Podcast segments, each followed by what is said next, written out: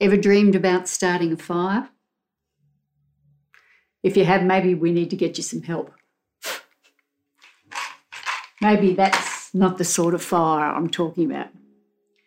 I'm talking about fire as in a fire in my belly, a passionate cause that gets you out of bed, a movement that can change the destiny of a person, a family, a community, an idea, a story, a reason for living that can quickly move from one person to another. You know, 40 years ago, I watched a young man from an Aussie working class background named Ricky Painter come into contact with the message of the love and grace of Jesus Christ, and it set him on fire. It changed the destiny of his family down through one generation, and we pray through many more. One of the reasons this church exists is because God set him and many others on fire and it spread. Now, I was by his side because I was on fire too.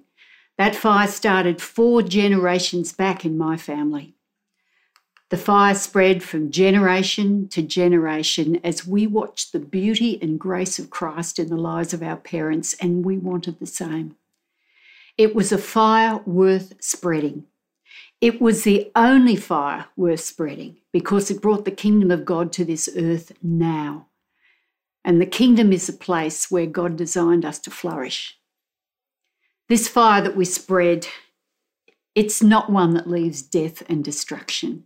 This fire ushers in wholeness and new life, and peace and joy and reconciliation and generosity and justice. This fire is Jesus, not just his teaching or his, or his influence, but Jesus himself our living Saviour. Now, we started this year's teaching with the Becoming series, and we started by talking about the fact that Jesus did not call people to be believers, but disciples, committed followers. And committed followers of Christ start fires wherever they go. Committed followers of Christ are becoming the sort of people for whom living God's way is our default setting. And living God's way means that you're becoming a person who loves helping other people become lovers of God. So, for the next few weeks, we're going to talk about how to start fires in your family, your friendship groups, your schools and colleges, and your workplaces. Now, maybe sometimes that fire could be divisive. And I know that even declaring your faith in some environments can cause division. And even Jesus said that his message could cause angst in some situations, but more often, I've found the fire that we start is like a welcoming campfire that people are attracted to place of acceptance and good, rich conversations where ideas can be opened up and challenged, and where we end up thinking deeply about the more important things in life and death and eternity. So let me be clear. If you are a disciple of Christ, you are called and privileged and gifted and compelled with the task to make disciples. Remember the last words that Jesus said before he left this earth go and make disciples of all nations. Now, I use the word gifted. I can hear you saying, hang on, hang on. I am not an evangelist. I am so far from comfortable as a public speaker. I freak out at the thought of giving people the four spiritual laws, and I even cringe at telling people I go to church. Well, let's get some insight into this gifting that we all have. And it's found in some verses from Colossians. Um, the Apostle Paul was in jail when he wrote this letter, as he often was. And he was in jail because he'd been out on the streets just preaching openly to, to anyone who would hear about Jesus Christ. And he said this don't forget to pray for us too, that God will give us many chances to preach the good news of Christ, for which I am here in jail. Pray that I will be bold enough to tell it freely and fully and make it as plain as of course I should. Now, here we, Paul is talking about the gifting that he has, which is was to stand on a street corner and just boldly proclaim um, the news about Jesus. But then he talks to the average Christ follower when he says this Make the most of your chances to tell others the good news. Be wise in all your contacts with them. Let your conversation be gracious as well as sensible, for then you will have the right answer for everyone. So it seems that Paul is saying there are some that are called to proclaim, to be bold, to stand in public and talk about Jesus. And maybe that's not the, the, sort of gifting that everybody has. But we are all called to talk about Jesus in our everyday life and to make him known. He uses words like gracious conversations, sensible conversations, right answers. We are empowered by the Holy Spirit. If we are followers of Christ, we have the Holy Spirit working with us to help us to have these gracious conversations with people. And, and we don't have to do this in our own strength. The other word I used was compelled. Gifted, compelled.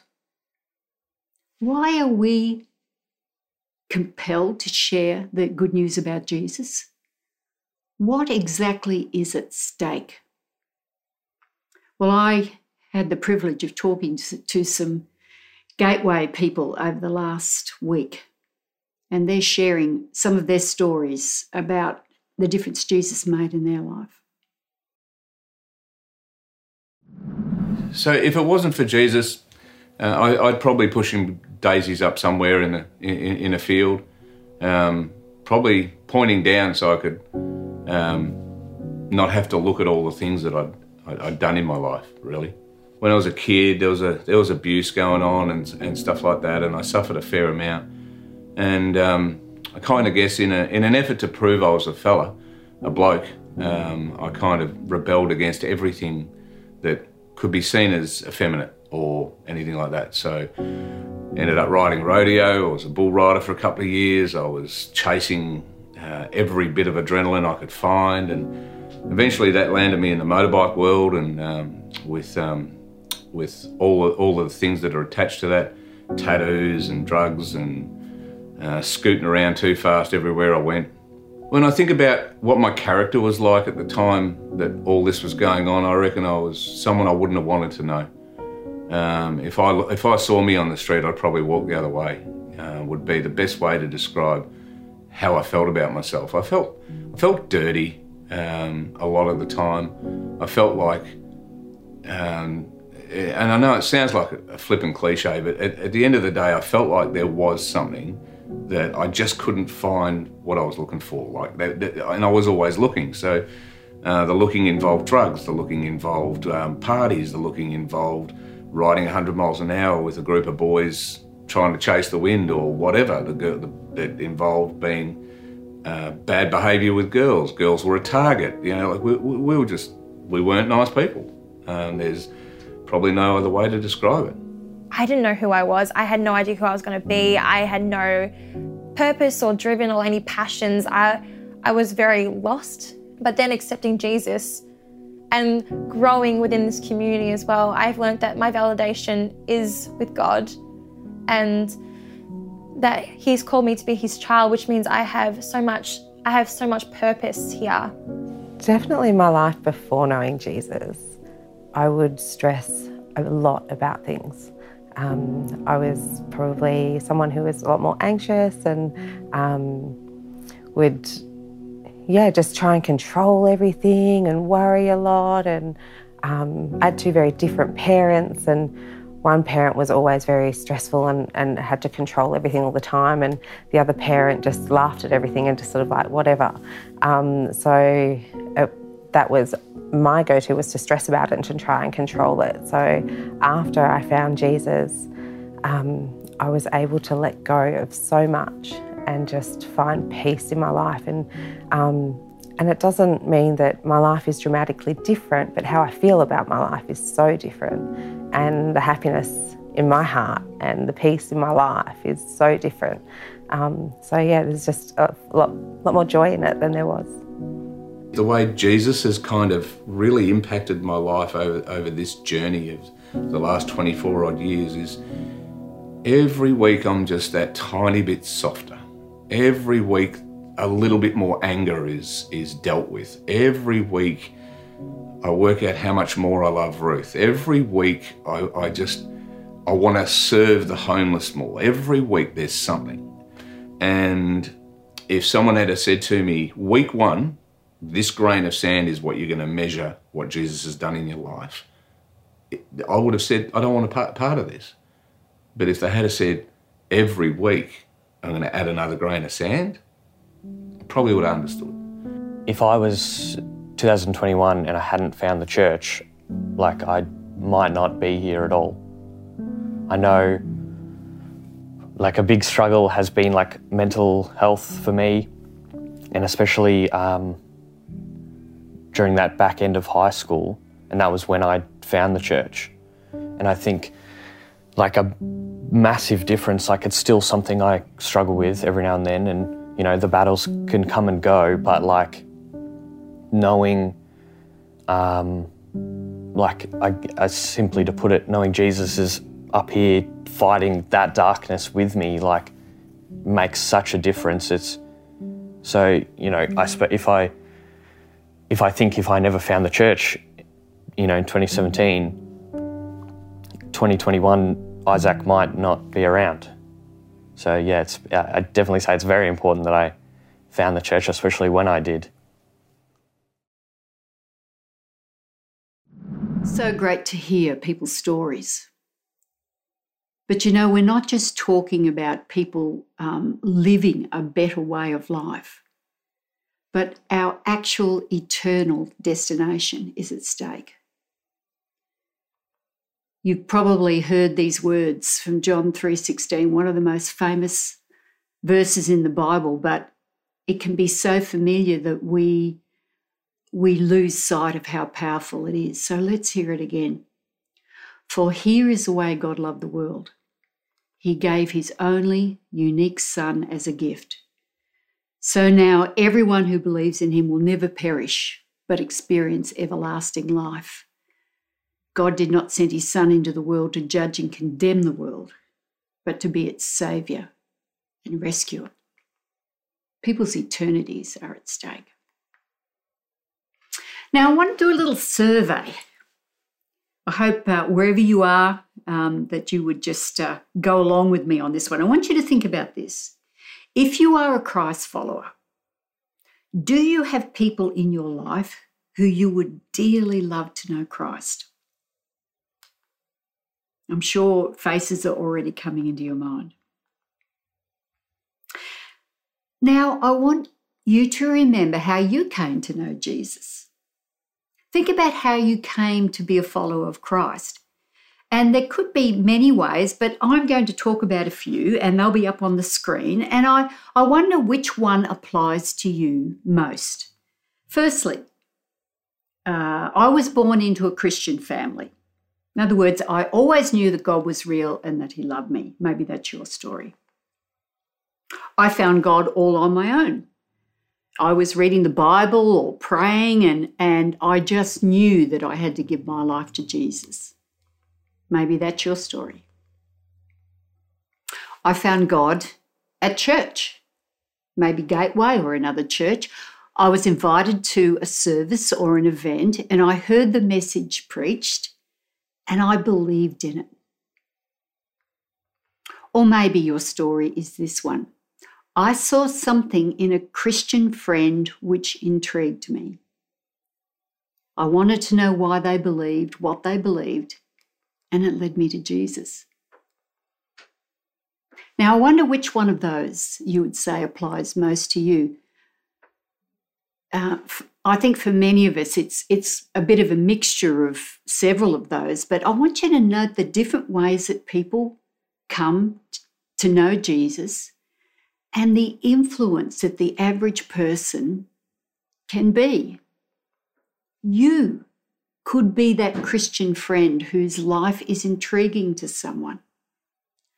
You could be the one who invites someone to church just at the point when they know deep down they need to find something.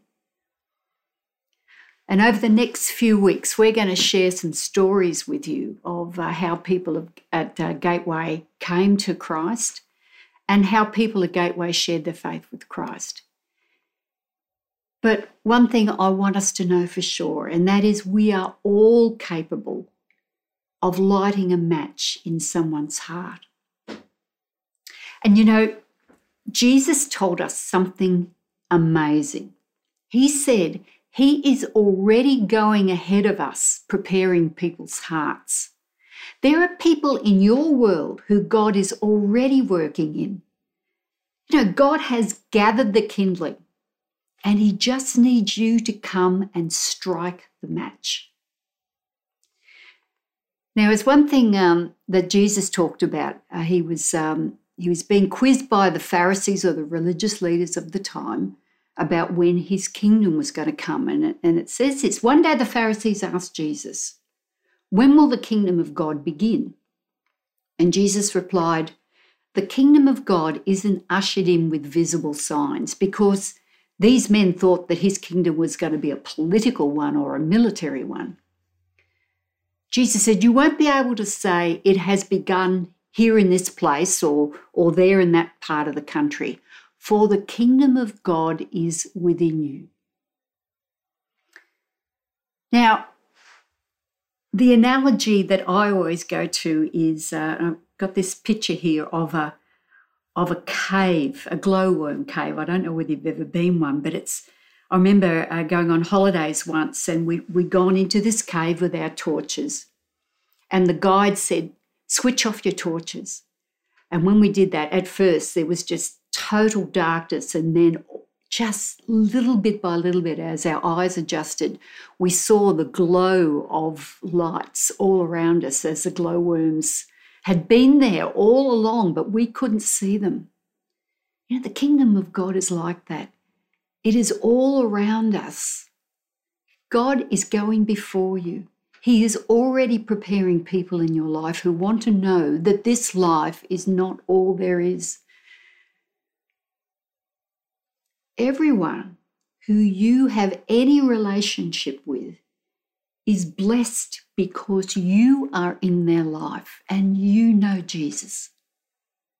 And if they've allowed God to stack some kindling, then there is a potential for you to gently light a match.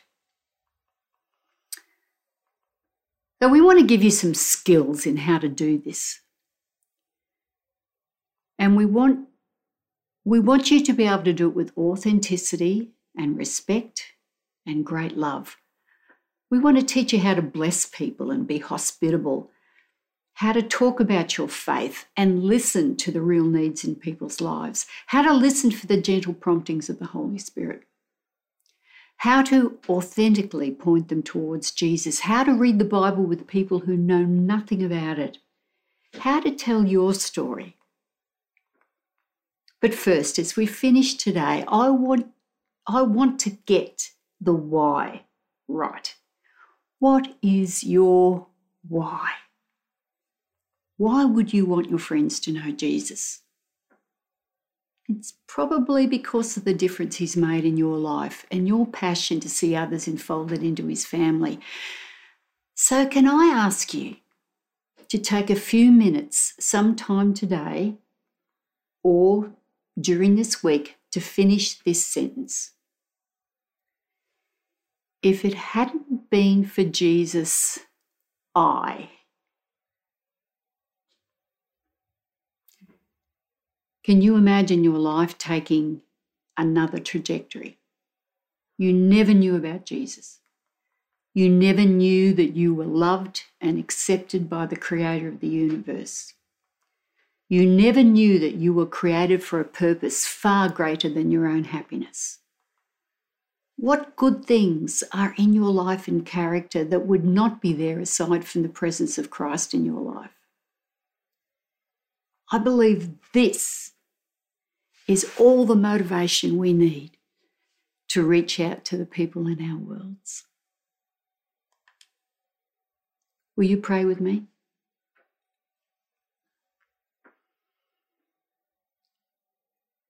Dear God, there are people in our world who we know need you. Teach us how to start fires, how to gently light matches in people's lives, how to start warm, inviting campfires that people love to sit around and talk and, and just experience your goodness and your love and your grace. God, we want to be known as people who shine the light of Jesus Christ wherever we go. We love you, Lord. You've made such a difference in our lives, and your love compels us to draw other people to your fire. Help us over the next couple of weeks, help us to learn, help us to absorb, help us to gain some skills in how to bring our friends and family to know you. We ask this in your precious name.